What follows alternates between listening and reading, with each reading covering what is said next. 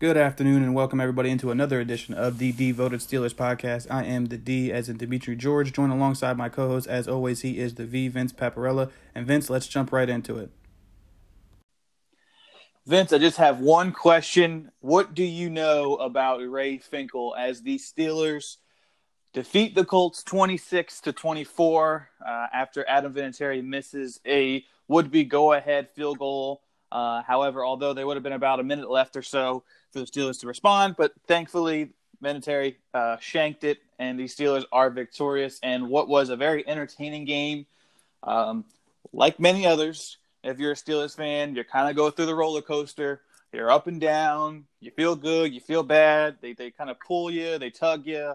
And it's really, if you're a Steelers fan, you really just got to can't be so reactionary because – I mean, you can't be reactionary in this world, in this society as we live in today. However, as a Steelers fan, you got to just let things play out because most of the time, at least in this Mike Tomlin, Ben Roethlisberger, in this 2000 or, since early 2000, it's kind of mostly been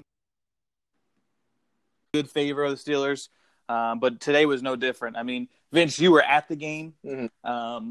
I know you got to see more of a, and I know you look at everything when you're there, and so I'm interested to hear your thoughts on that. But just, before we really get into our reaction to the game, what was something that stood out to you on the Steelers victory? Well, it's amazing to get this win, especially moving forward. And, they were kind of written off. They were still by the media. Now they've reeled off three straight wins. They're stacking wins, as Mike Tomlin likes to say. And this is when the Steelers typically do so. As a team, not looking at who the quarterback is, but they typically get on these kinds of rolls here in the middle of the season. It's just like, can they sustain that success? And this, the schedule moving forward certainly allows itself to possibly do that. But we'll talk about that in a minute. But just instant reactions from the game. There were three lead changes in the fourth quarter after the Colts were winning for most of the game. Obviously they kicked the first field goal and then they were tied after that, but never really relinquished it. But just an amazing game to be at. And what was funny, I think if you ask anybody else that was there, was that they didn't play until the 2-minute warning in the fourth quarter, which is it's a very late renegade.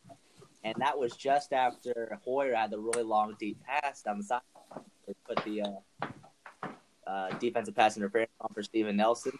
And so I was just bummed because, I'm not even going to get up for renegade because that it cost them a timeout, and all of a sudden the Colts were in field goal range. It's Adam Vinatieri. I'm like, here we go again. I got to watch them loss. But luckily, they made a big deal about how the laces were on the broadcast, and obviously you couldn't see that from where I was sitting in the stands. But when I looked at it again on TV, it looked like he kicked the ground first. Listen, I'm no kicking expert. All I know is Finkel is Einhorn. Like I said, I think you can agree. I mean, we've talked about this many times. Anytime you watch a Steelers game, you're going to go through and most teams will probably say the same thing, but it just seems, though, as a Steelers fan, it's never as simple as it should be, and it's always as hard as it could be, if that makes sense. Breaks this game, yeah. Occasionally, right? Again, questionable officiating, but that's every week.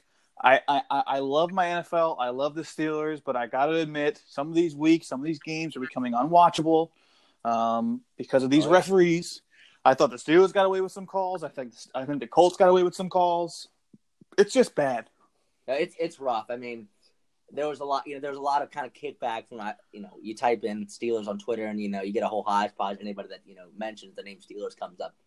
And there's a couple times Colts fans came up like, the Colts got screwed on the Diontae Johnson pass interference that they called. And I'm like, okay, I still think that was a better call than the one on Steven Nelson.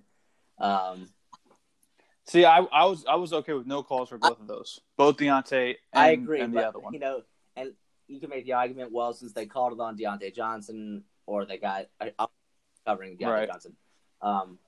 But, they called it the other way. Okay, that's fine. That's staying, fair and balanced, if you will. But I know the offensive line for the Colts, and I'm a big harper on, this in general. But I don't think they had a single holding call.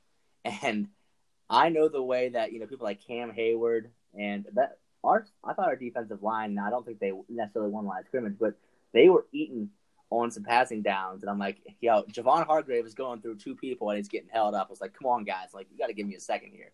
I think if you go back and really look at that game, I think on, when we knew it was passing downs, they're rushing 4 or 5 guys, and they were really eaten, especially against a very good offensive line or a very good interior offensive line, with the likes of Quentin Nelson.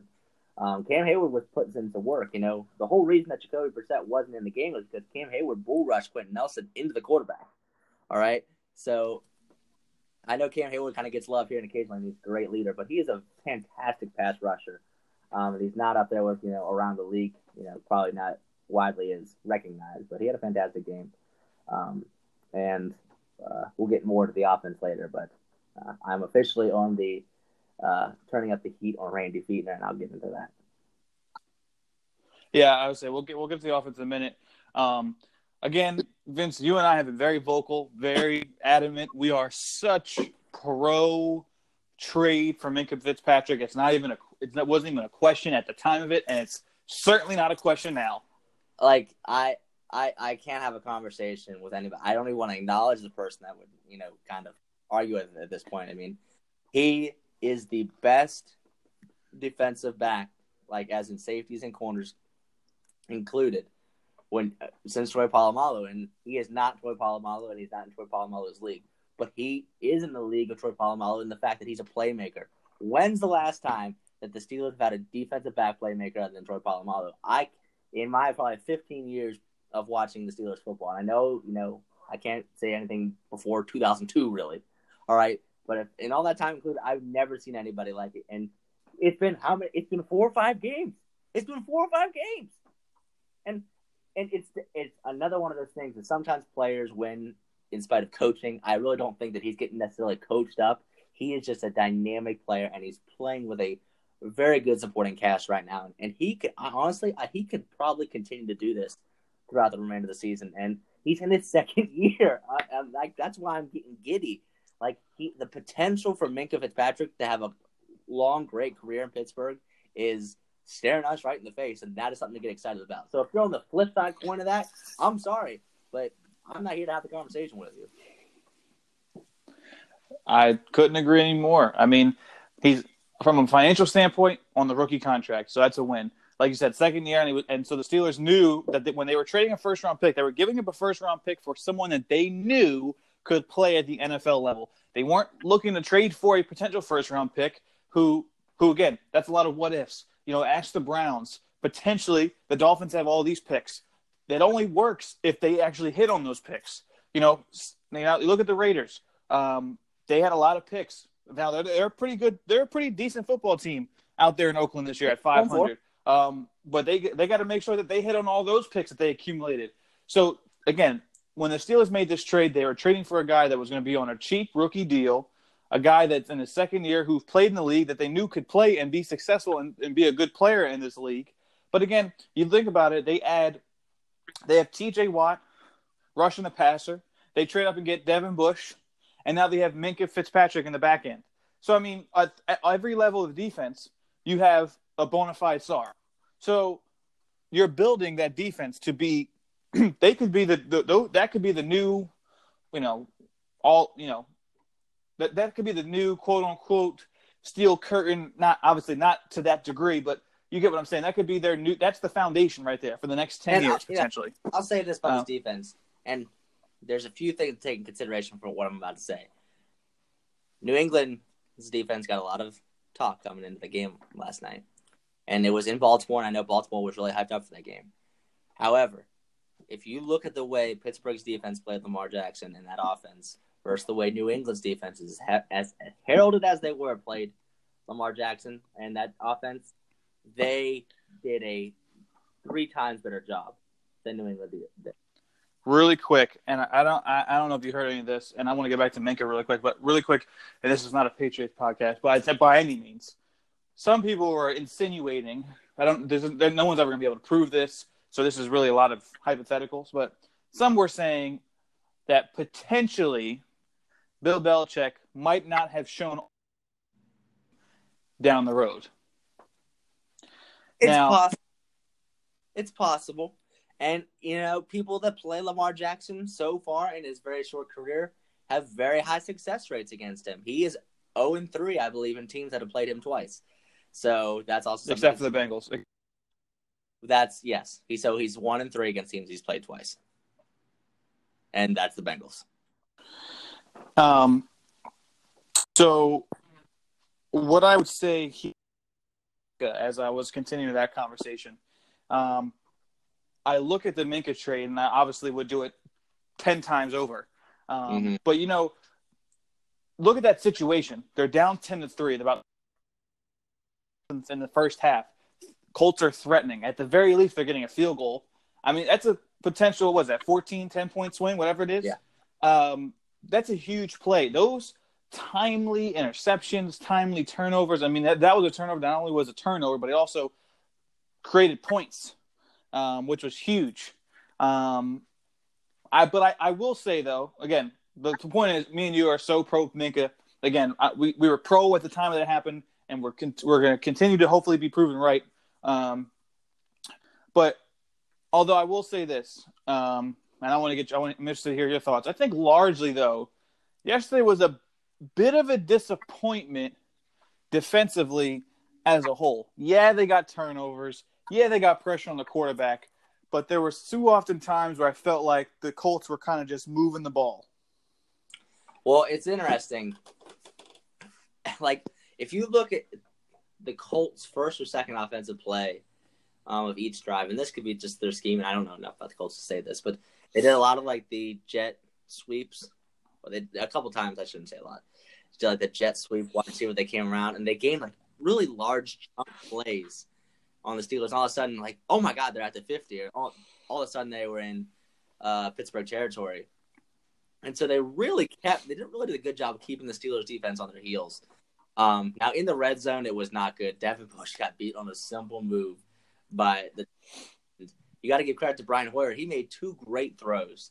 Okay, yeah. Touchdowns in the back of the end zone each time, and they were all on the same part of the end zone because they were in the end. Real quick, I don't know what his numbers are, but my memory doesn't shake me. I think he's had some success against the Steelers. I mean, I remember in 2014 he almost led that crazy comeback in the opener. Yep. And then we went up to Cleveland and got spanked. The Steelers struggle with fast, accurate quarterbacks. Well, and again, remember, he's a guy that came from the Patriots, and Tom Brady, like you said, a guy that gets the ball out of his hands quickly, makes quick decisions. But, you know, give credit. You know, that was a team without T.Y. Hilton. You know, you have to imagine that they lacked a little bit of explosion, although they do such a good job with their scheme, and they're a good, well-coached team. I think Frank Reich's one of the best coaches in the game in his second year. I mean, they just do such a good job. We're getting ready to talk about the offense, and I know you got something to say about Randy Fichtner, but you could totally see the difference in how they're scheming, and how how they win with schematics, and not necessarily just winning one-on-one matchups, which I think you would hope for the Steelers to try to do a little bit more of without the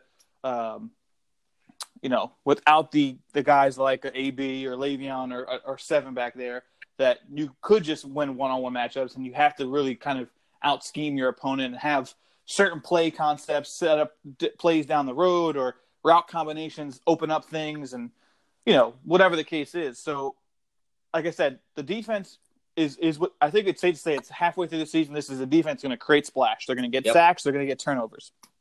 And I think Chester Rogers said after the game, I'm paraphrasing, but basically saying that the Steelers are bringing it all day. And it's fun to watch the Steelers defense again, right? When they're on the field, back when the Steelers – the 2008 teams, the 2010 teams, the 2004-05 teams, those are fun defenses to watch. You know, they're physical. They're hitting people in the mouth. I mean, there was a couple times. I know Devin and Vince, there was a couple of plays where their receivers caught a short pass, and, I mean, there was a guy on them in seconds, and they were hitting them. I mean, physical. I thought Joe Haden was pretty physical on the boundary yesterday as well. But so that's, again, was it a pretty performance by the defense? No, definitely things they can clean up. You mentioned that you were at the game, and it seemed like they had some miscommunication on personnel and who was supposed to be in the game and all that. Especially in the second quarter, because the Colts were driving towards the open end zone. Like back-to-back plays. And the Colts aren't – here's the thing that scares me. The Colts aren't running no huddle. They're just, huddling up, going to the line scrimmage, reading the defense. And as late as maybe 5-6 seconds before the ball is snapped, Cam Heyward's got his hands up, motioning, what's going on. TJ Watt's got the same thing going on, and I guess, when they don't necessarily have a play call, they're unsure of the play call, maybe they play the previous play, or maybe they just have just go and you four rush and we'll cover and stuff like that. And that's certainly not enhancing your defense in any way. And you got to wonder, guys, we're at home. It's the second quarter. It's not that we just started the game. There's no, what in the world could be the communication breakdown? And especially, I understand that Mark Brown has the green dot, but why not give it to somebody that's going to be on the field, because they take him off sometimes. Give it to Cam Heyward. Give it to Minkah was on the field 100% of the snaps. You don't think that guy knows what the hell's going on? Give it to Minkah Fitzpatrick. No, I know, and I know he's a guy that's been with the organization for 6-7 weeks. I know, right? Clearly, the guy's got high football IQ, and that's kind of why they were drawn to him. But again, defensively, I think this is something that definitely things to correct and improve upon, like anything else. But it's good to see that a team that doesn't turn over the ball a lot and doesn't give up a lot of sacks, the Steelers are able to do both. So that's a sign of a good defense. Before we go to offense, because my dad was really saying this out, and when he listens to this, he can pay attention. He always just kick it out of the bound, kick it out of the end zone, and he's nervous like I am every time that an opposing player touches the ball. They're going to go to the house because last time we were there, that happened. Are you talking about special teams? Because I was pretty pissed off about that. Are you saying how they? The kickoff coverage. And so was the kickoff return, coverage if you were. Well, that is as well. But I will say is that, and I know this has been a point of emphasis over the offseason and during the season, is that they are getting the ball out. Oh yeah, no, they're going for the ball. They're attacking the football in the air and also in ball carriers. And that's really exciting to see because, looking at opposing teams play, looking at Marlon Humphries, that boy, and the colder it gets, the ball gets slicker, and again, it's putting pressure on the opponent. Those little things. I mean, I get it. Every coach, any running back coach, receivers coach, any offensive skill position guy is always told protect the football. But some of these guys get lazy. Some of these guys, hold it like a loaf of bread. I mean, if you're attacking the football constantly. Eventually, good things are going to happen, and fortunately for the Steelers, they have been. We talked a lot about Mason last time we recorded here. Before you get into Randy, a lot of people are very frustrated with Mason, and I think there's an argument can be made about whether it's really him that's showing a lack of aggression, or maybe it's the coach's basically telling him to be safe, protect the football. Whatever the case may be. Again, yes, this is his second year, but the guy didn't even dress for a game last year, I don't think. So this is his first playing experience in the NFL, and his first time being active on the damn, game day roster. So, and he's a young quarterback with a good defense that's creating more opportunities for him. And again, if this is what his. That was his fifth start yesterday. Fifth? Was it? Because it was San Francisco. Then he had the Bengals. Then he had Baltimore, which is considered a start. Then he had the week off. And then he had, so that was his fifth start. We're not expecting, this is not a 10-year vet. This is a second-year guy making his fifth start. So before we start criticizing, I want to just personally say that while it's definitely not pretty at times, and he said the Colts were playing that quarters coverage where, just in case the average fan doesn't know what quarters coverage is, it's basically protecting from the deep ball. Corners and the safeties have a quarter of the field. And so a lot of the underneath stuff is going to be available. And that's why Jalen Samuels set a record for the damn catches by the running for a running back. Did he break it or did he tie it? He broke it. His Le'Veon Bell had the record. And you know, you sit there and you want to criticize the man for just taking what the defense gives you, but he's not hurting the football team. No. I think Mason is coming along fine. Are there more things that I would like to see him do? Yes. However, to answer your question, is it him just being not being aggressive or him being told to do so? What do you think the end of the Miami game was? I mean, if you look at that Miami passing chart, he is just chucking this ball, and taking his shots. And some of them hit and some of them didn't. And, now it's like, okay, so if the shots aren't there, they're just throwing the ball underneath. And it's a combination of both things. But I think he is right where he needs to be. And now if we're watching the same kind of game in maybe 6 or 8 weeks, by the end of the year, then I'm like, okay, something, he is not where he needs to be. Then I'll say he's below the curve. But right now, he's thrown 10 touchdowns, 4 interceptions. That interception wasn't on him. It was on Juju. There should be more people angry at Juju personally if you want to start throwing blame around. I don't really care to do that. But I don't know. I don't think it's Mason. All right. Well, then I know you've been itching for it. What's the reason for concerning offensively? Okay. Let me just ask you some questions, and just give me an answer. What would you say are the top 3 teams in the AFC? AFC? Yes. New England, Baltimore, and Kansas City. Although I'd argue that with Deshaun Watson, I think Houston can potentially be in there just because of him. Okay, so fine. We'll say those 4 teams you talked to. Right. Okay. How about NFC? San Francisco, New Orleans. Sure.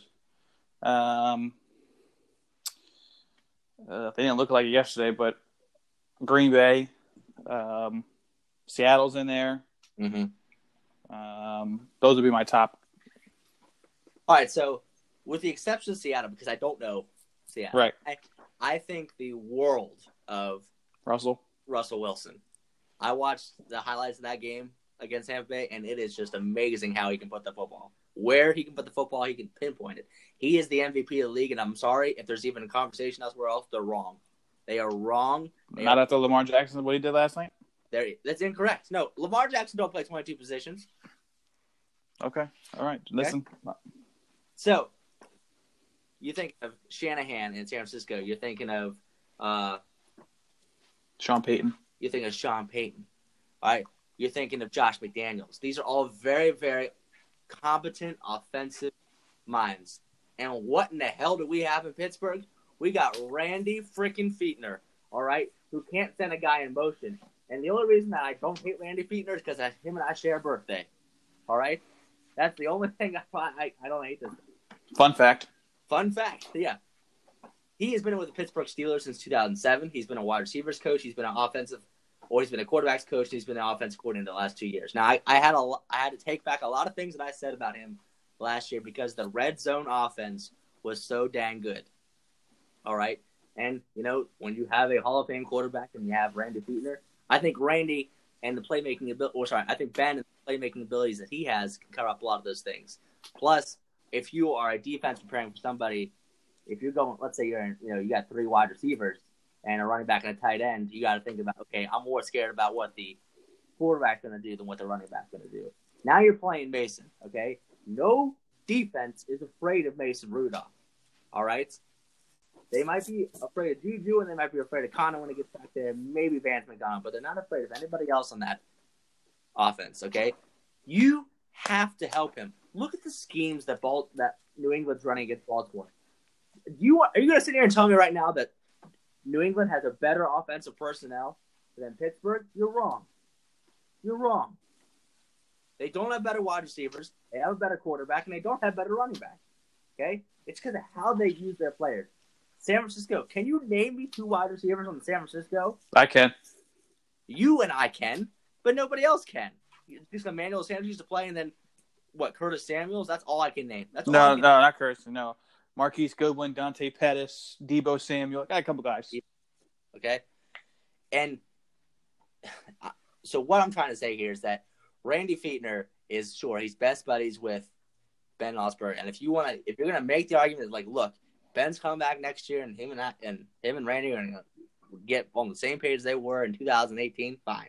But the minute that Ben Roethlisberger retires, then he needs to get his sorry butt out of here because he is not competent enough to be an offensive coordinator in this league. My man is throwing shots. Okay, I'm serious. Like, Freddie Kitchens should not be a head coach. Okay, he has two jobs in Cleveland, and they're 2-6. We have had a lot of crap given about Keith Butler, and he is rightfully deserved. So that embarrassment against Jacksonville in 2018 should go down in history as one of the worst defensive coaching jobs in history.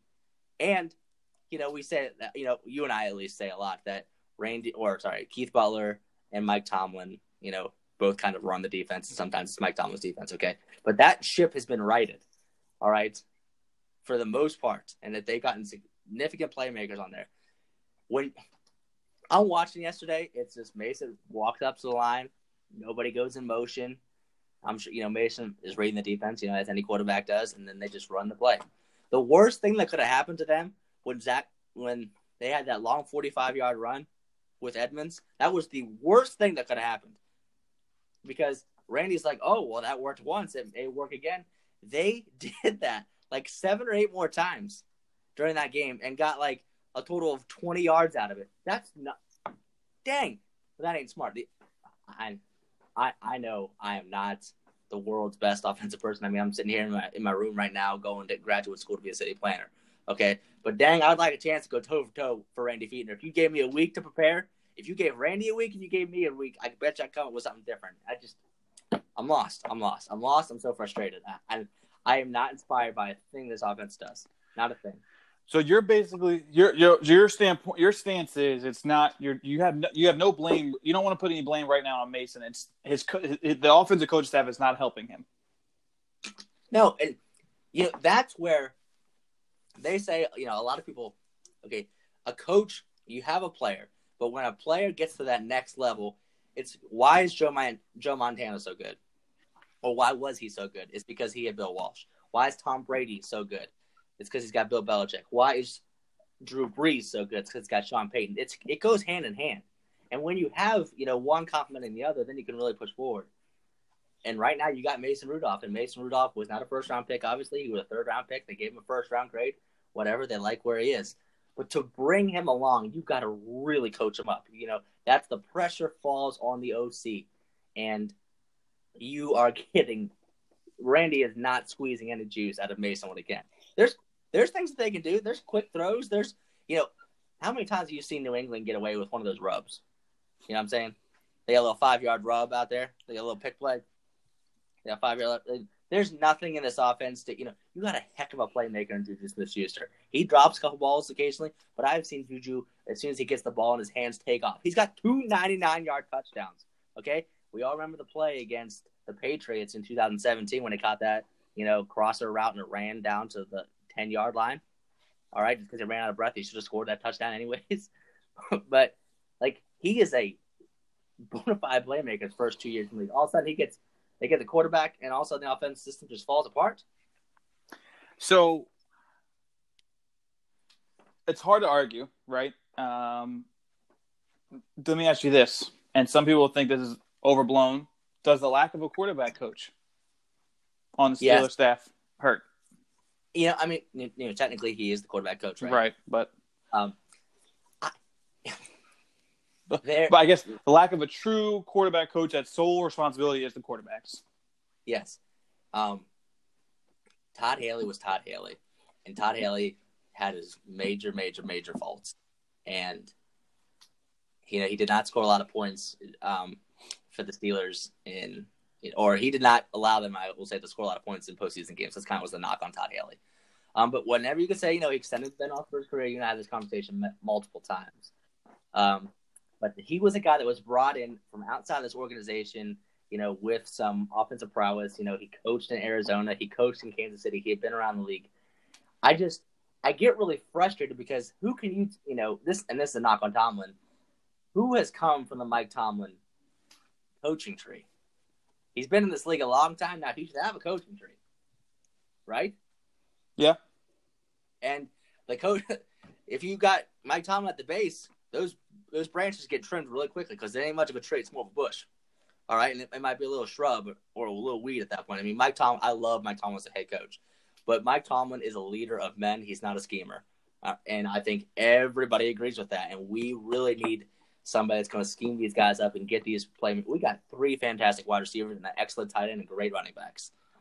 And we are mustering 26, 22, 20 points. And, you know, thankfully the defense is playing the way it is. Otherwise, this might be a 2-16. So, you know, somebody should ask how the defense's back is doing because they're carrying this team. So, you know? No, and I agree. And real quick, I do want to give a shout out to the defense. We failed to talk about a quarterback coach or lack thereof, if you will, sole responsibility. Real quick on the defense, definitely want to give a shout out to Bud Dupree, who got a lot of grief over his last couple of years. Was teetering with the bus. He wasn't Jarvis Jones, but certainly wasn't, you know, making any waves. Steelers pick up his option, getting paid $9.2 million. People were all up in arms about that, but he's certainly proven them right. Again, is it a coincidence that Joey Porter's not there? That he's having his best season? Is it the second season playing on the other side? Is that a cause, you know, for his good plays? Because he's getting ready to try to get a new contract. Whatever the case is, give credit to Bud Dupree for playing well. But again, going back to the offense, I want to say, like I said, I'm very comfortable with Mason Rudolph. Again, I know that I've over the years watching Ben, it's a guy that's a gunslinger. He's going to take chances. He's going to throw the ball over the yard, and you're going to live and die by the extending of the play and all that jazz.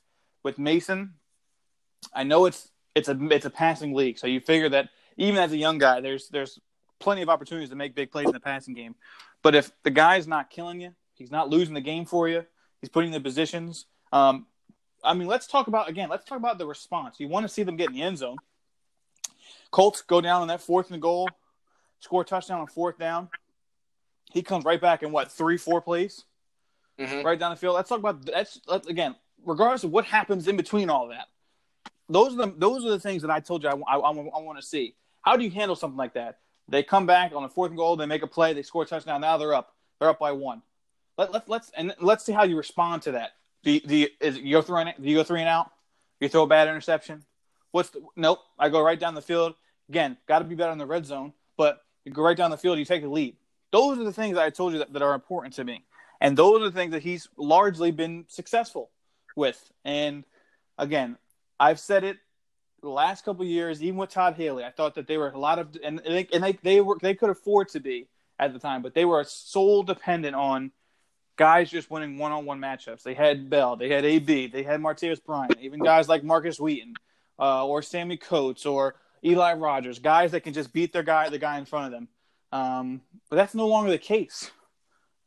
They've got to do a better job of scheming their guys open. I mean, obviously everyone hates their offensive coordinator, right? Everyone's an offensive coordinator on the couch, as you mentioned. Mm-hmm. Michael Vick was on Colin Cowherd's show today, and he said that his favorite coach is Andy Reid, and a large reason why is because Andy's not going to try to make whatever quarterback he's got play his scheme. He's going to play to their strengths. And so to your point, you'd like to see Randy play to Mason's strengths. If his strength is pushing the ball down the field and up tempo, let's run it.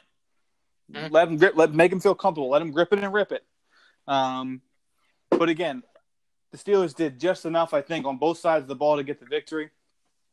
And it's kind of, you know, the same kind of, you know, ebb and flow, if you will.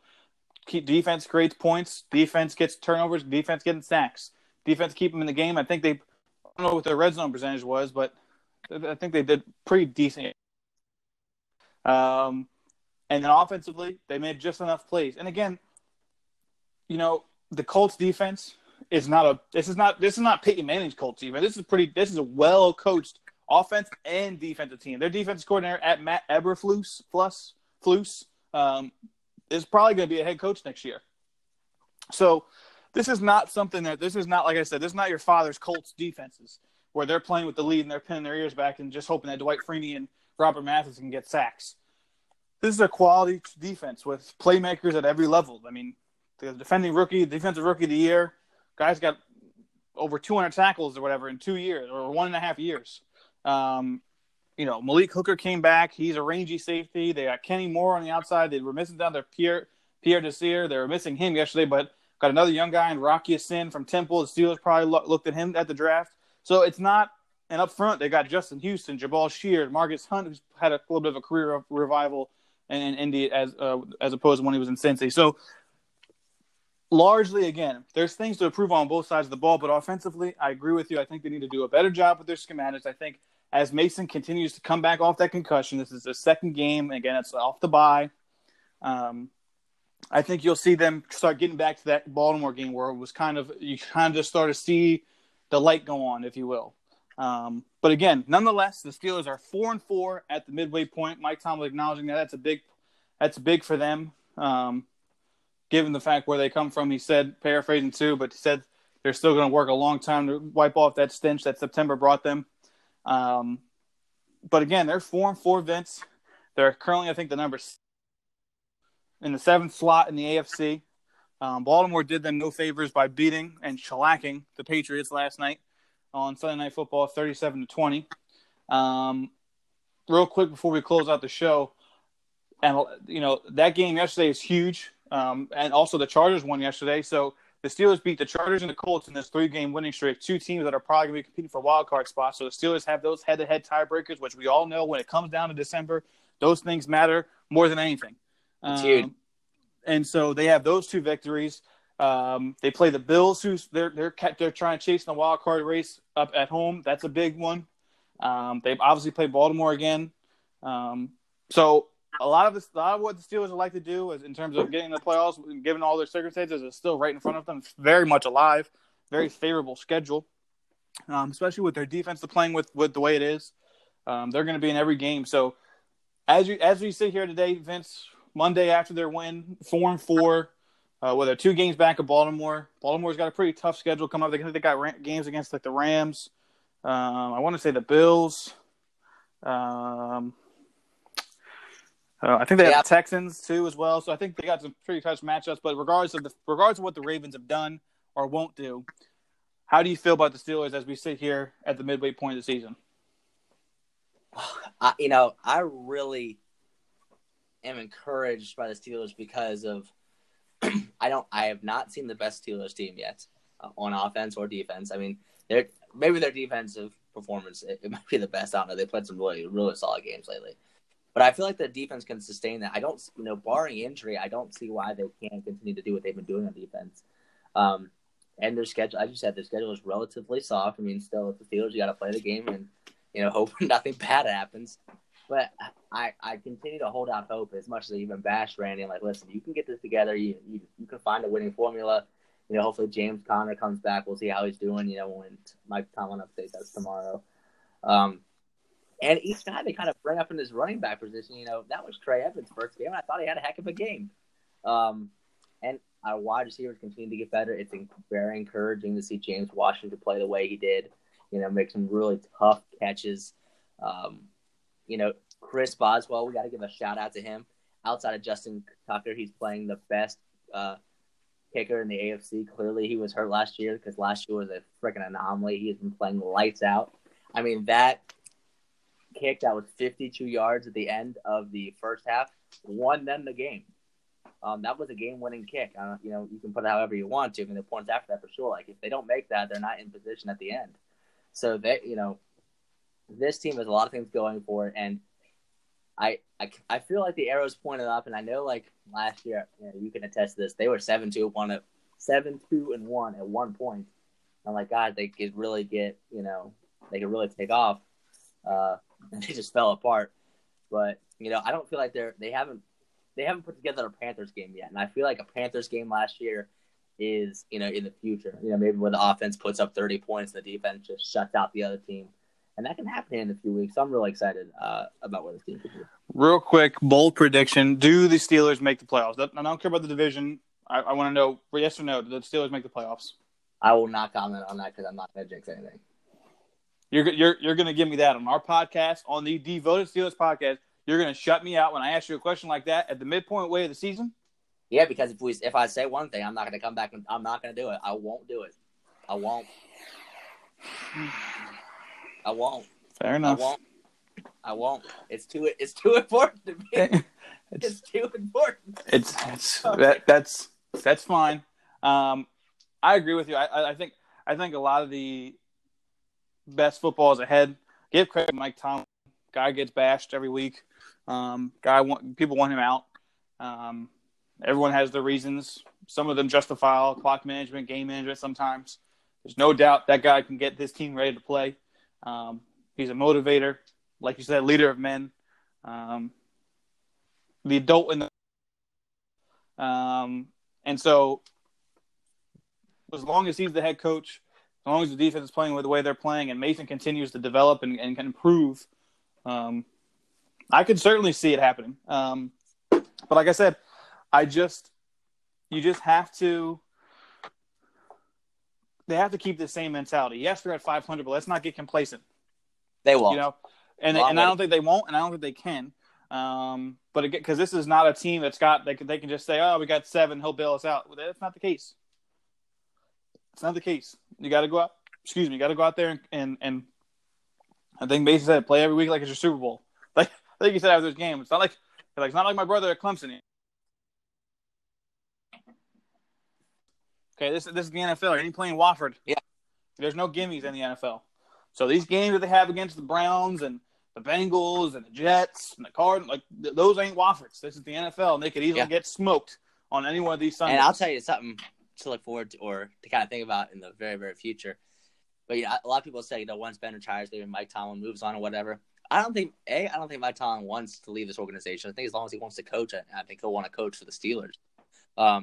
And this might, he's like, hey, if I can do this with Mason Rudolph, and give him some confidence. I can, coach with whoever shows up as whoever my quarterback is. And he's he won a game in San Diego when San Diego's really good, and yes, they were San Diego, with Mike Vick and Le'Veon Bell. All right, on the West Coast, where he doesn't trouble. I think Mike Tomlin is very representative of the Steelers because when adversity happens and when we get all this kind of a crap storm, if you will, you want him leading you, and he steps up. I think that's a very Pittsburgh. D'Angelo, real quick before we close the show. D'Angelo Williams was on First Take today, and I'm going to paraphrase a little bit, but he had said a story about after the Denver game, the divisional game, Fitzgerald fumbled. Obviously, they had no AB, no Le'Veon, no D'Angelo that game. And Ben was banged up with the shoulder, but obviously played well, played his ass off that day. So did Martavis Bryant. D'Angelo said that after, given their circumstances with all the lack of their availability of their big players, Mike Tomlin came to the locker room. He said, tears coming through his, tears, showing in his eyes, and said, "I'm sorry that I failed you. I let you down." And so D'Angelo was at that. He was like, "I had already bought into Mike Tomlin," but he said, "At that point, I really bought in to what Mike Tomlin was." And that's the kind of thing that people, again, the people that want him gone, they don't really understand his value.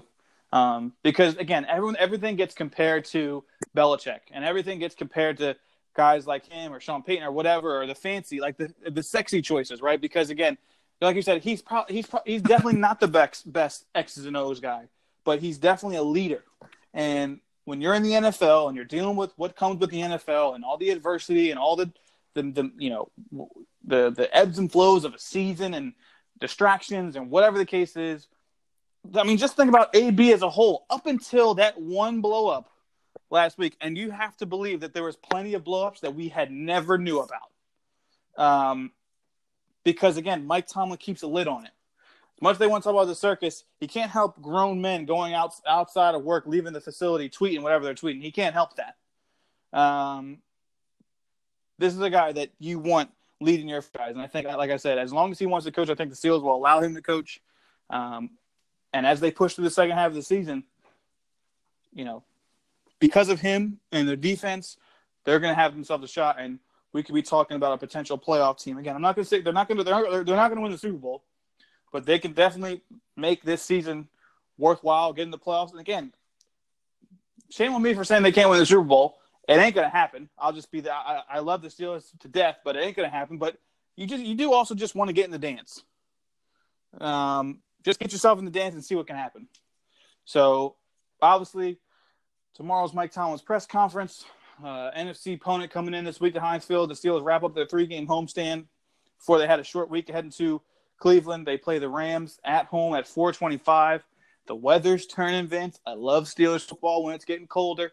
Nice little not your prime time Sunday night matchup, but you got a nice late afternoon kick in Pittsburgh against the Rams. Heinz Field should be juiced up. Vince, before we close the show, we plan on getting a show out tomorrow, giving our reactions to Mike Tomlin, to me, some injury updates, some house, and some other tidbits from his press conference. But a great show today. Lots of good things. It's always good on Victory Monday. For Vince, my name is Dimitri. Thank you so much for listening, and we'll see you next time.